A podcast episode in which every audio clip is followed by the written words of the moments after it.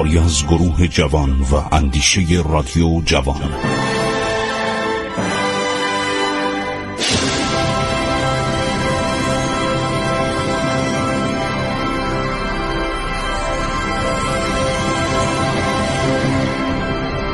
بسم الله الرحمن الرحیم. به نام خداوند بخشاینده مهربان من خسرو معتزد هستم. در برنامه عبور از تاریخ رادیو جوان هر روز ساعت چهارده و سی به وقت تابستانی و زمستانی ایران با شما صحبت می کنم خب هر شود که گفتیم آجودان باشی میره که بین ایران و دولت انگلستان صلح برقرار کنه. در پاریس هم با لوی فیلیپ ملاقات می‌کنه. سفرنامه مفصلی هم داره که براتون گفتم. فرانسوی ها سعی می‌کنن که با انگلیسی ها مذاکره کنن. منطقه فرانسوی ها خیلی اون موقع ترسو بودن. یعنی بعد از جریان ناپل اون می‌دونستن که ایران زیر نفوذ انگلستانه. سعی می‌کردن در مسائل ایران با انگلیسی ها سرشاخ نشن. چون این سلسله بربون لوی 18 هم و برادر شالبرتوها نوکر انگلستان بودن. اینا رو انگلیسی ها آورده بودن جای ناپلون گذاشته بودن. اینا که در اثر انقلابات 1830 برکنار شدن یک شاخه از خانواده اولعان که لوی فیلیپ عرض شود که پادشاه اون بود شاهزاده اون بود اومد بر سر کار.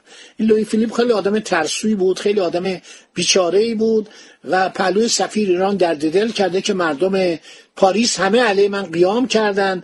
اگه شما کتاب بینوایان Les Misérables اثر ویکتور هوگو رو بخونید اشاره شده به شورش هایی که در اون زمان در پاریس علیه لوی فیلیپ می‌شد. و سفیر ایران هم میگه من حاضرم از علا حضرت محافظت کنم. البته تعارف بیخودی بود. یک نفر یا ده پونزه نفر همراهان سفیر چطور می‌دونستن در مقابل خشم مردم پاریس علیه لوی فیلیپ هر شود از جان او نگهداری کنن بالاخره دولت فرانسه دخالت نمی‌کنه. میگه من انگلیسی ها گفتن که شما دخالت نکنید. آجودان باشی به ناچار آزم لندن شد. خب وقتی سفیر می‌رفت براش پرچم بلند می‌کردن تبل شیپور می‌زدن. دولت انگلستان هیچ اهمیتی به این نداد. دولت انگلستان از پذیرفتن وی به طور رسمی امتناع کرد. سفیر ایران مجبور شد به عنوان یک مسافر عادی به لندن برود. در لندن از آجودان باشی استقبالی نشد. وی طی نامه به پالمرستون اعلام کرد که به عنوان سفیر فوقالعاده ایران برای تبریک جلوس اولیارزد ملکه انگلستان ویکتوریا وارد شده و حامل نامه و هدایای پادشاه ایران می باشد ضمنا مأموریت دیگری هم دارد که باید ضمن تماس با وزیر امور خارجه انگلستان انجام دهد. پالمرستون آجودانباشی رو پذیرفت اینا ادعاشون بود. انگلیسی از این ادا خیلی داشتن. زمانی که 28 مردادم شد دولت ایران حکومت مصدق و در اثر کودتای آمریکایی انگلیسی 28 مرداد برکنار کرد شاه. حالا انگلیسی ها ناز می‌کردن. می‌گفتن همون شرایط قدیم. آمریکایی ها اومدن وسط برای اینکه آمریکایی ها می‌خواستن سر نفت ایران بنشینن. سفره نفت ایران و اون کنسرسیوم قرارداد بستن. و انگلیسی ها مغبون شدن. خیلی هم دلشون سوخت. برای اینکه به جای شرکت نفت انگلیس و ایران یک کنسرسیوم بزرگ آمریکایی ها پنج تا شرکت استاندارد اومدن و چهل درصد سهام مال انگلیسی ها شد چهل درصد مال آمریکایی ها شد چهار درصد به هلندی ها دادن چهار درصد هم دادن به هر شود فرانسوی ها یعنی همه نشستن رو سفره ایران. انگلستان متوجه شد تنها تنها نمی‌تونه بخوره. اون موقع هم در سر راه دولت ایران که نوکر و مطیع اینا بود کابینه زاهدی اطفار می اومدن این اخلاق انگلیسی هست همیشه سعی می‌کنن گذشته رو برگردونن ولی فکر نمی‌کنن دنیا در حال تحرک و پیشرویه. راه های مختلفی دارن. از زمانی که بی بی سی رو راه انداختن از 1920 از اونم استفاده می‌کنن. جنگ تبلیغاتی درست می‌کنن. گاهی رادیوها و تلویزیون های سیاه درست می‌کنن. تلویزیون همون بی بی سیه ولی اسمش عوض میشه.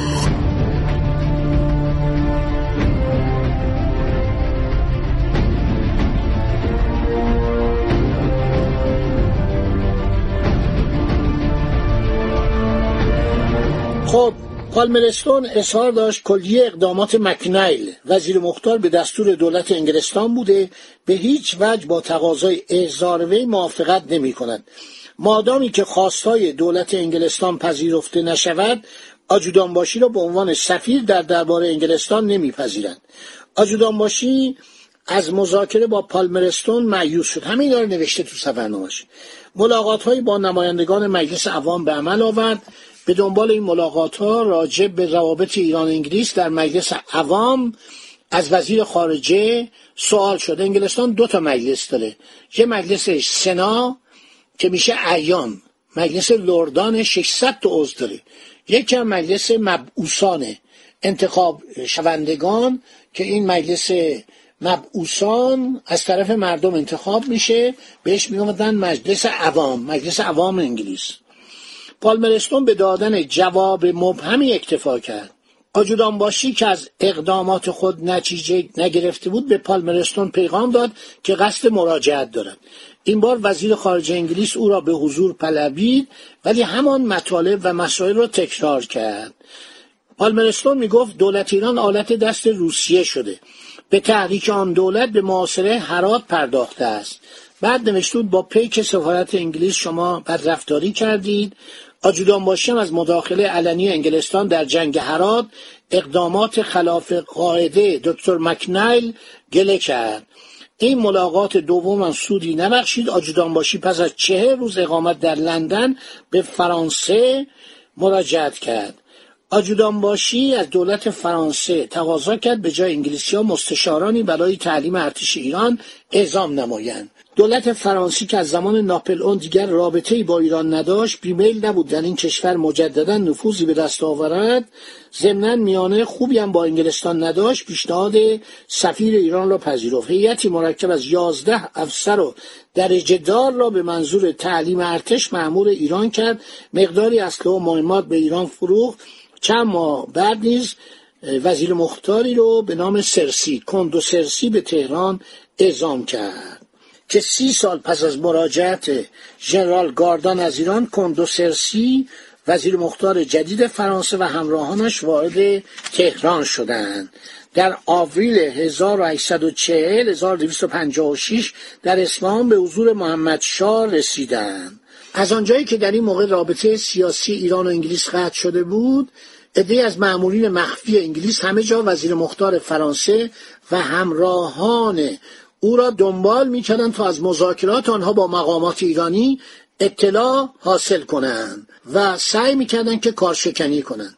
روسام که با باز شدن پای فرانسویان به ایران مخالف بودند فشار زیادی به دولت ایران وارد کردند که فرامین خود را لغو کنند. به این جهاد محمد شاه مجبور شد در ژانویه 1842 فرامین خود را لغو و دستور اخراج کشیشان فرانسوی را صادر کند.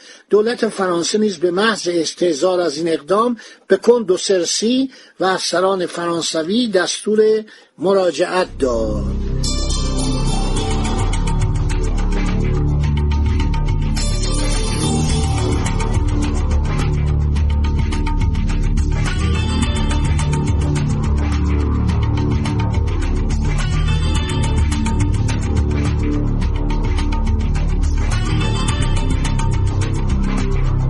خب عرض شود که در این مدت انگلیسی ها اومدن و چه کار کردن؟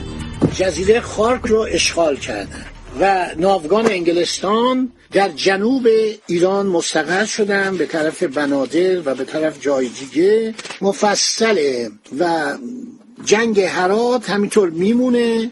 گفتم که انگلیسی ها میرن و کمک می‌کنن بارها کمک می‌کنن. کامران میرزا و محمد خان به تحکیم برج باروی هرات پرداخته بودند. 22 هزار سپاهی در اون شهر تجهیز کرده بودند. پاتینجر با لباس مبدل به عناوین ساختگی در اون شهر مستقر شده بود. که همه را براتون گفتم و دیگه تکرار نمی کنم معاصره حراس ده ماه به طول انجامید. حاج میرزا آقاسی از فرد نادانی سوء تدبیر به خرج داده شهر را از سه جانب در محاصره نگه داشته. برای این کار چنین دلیل می آورد اشخاصی که در محاصره ناراضی و ناراحت باشند از شهر خارج می شوند در نتیجه قوای دفاعی شهر از بین می رود. همین سیاست احمقانه باعث طولانی شدن معاصره و شکست هرات شد. یار محمد خان همه کاره بود و کامران میرزا به هیچ کار دخالت نمی کرد کامران میرزا می‌خواست تسلیم محمد شاه بشود ولی نسبت به جان خود ایمن نبود. بالاخره این مذاکراتی که در پاریس در لندن میشه دولت ایران کوتاه میاد. دولت ایران می‌بینه که نمی‌تونه کاری بکنه. وضع محمدشاه روز به روز سختتر و مشکلتر می‌شد. در واقع جنگ بین سیمونیچ وزیر مختار روس و مکنایل وزیر مختار انگلستان بود. سرنگ استودارد وابسته نظامی دولت انگلیس نیز در ایران غالبا در اردوی محمدشاه بود. پاتینجر همیشه با لباس مبدل به اردوی شاه می آمد با کلل استودارد ملاقات و مشورت می‌کرد. اسلحه هم میفرستادن. انگلیسی ها برای هرات اسلحه میفرستادن. دولت ایران علاقه داشت لاقل پولی در مقابل از دولت انگلستان دریافت کنه. هر شود که مکنایل از رفتار حاکم موشر نسبت به نماینده بریتانیای کبیر در آن شهر آزرده خاطر شد و بالاخره گفتیم که رابطه را قطع کردن رفتن و ایرانی ها تنها موندن. روسا هم کمک می‌کردن. یه جنرال سامسون بود که مجروح شد. کلل پروفسکی که ژنرال شد بود دهستانی اون کشته شد در جنگ. افسر بزرگی بود. جنگ بسیار طولانی شد. ما مفصل گفتیم. بالاخره مذاکرات لندن به نتیجه رسید و دولت ایران ناچار شد که اونجا رو ترک کنه. محمد شاه برگشت از شود که به ایران تازه یه مشکل دیگه ایجاد شد. آصف الدوله قاجار دولو صدر سابق فتلی شاه و خالوی محمد شاه از اوایل سلطنت این پادشاه به حکومت خراسان منصوب شده بود که اونجا هم به هم زد. همین آقای اللایارخان آصف الدوله که نوادش هوشنگ دولو قاجار آصف الدوله همه کاری محمد رضا شاه بود و واسطه بود و چه کارهایی برای محمد رضا شاه می‌کرد تمام کارهای زشت این در تاریخ معاصر اومده. این جد بزرگش اللایارخان بود که می‌خواست خراسان از ایران جدا کنه. باقی مطلب میماند برای برنامه بعدی. خدا نگهدار شما باد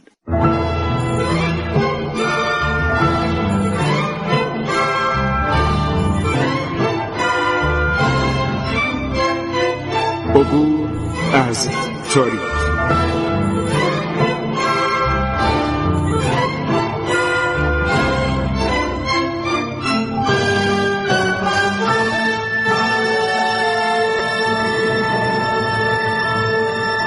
ایران با شکوه.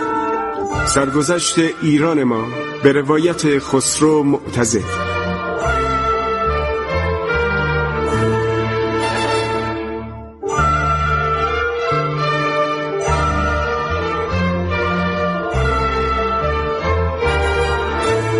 عبور از تاریخ با رادیو جوان.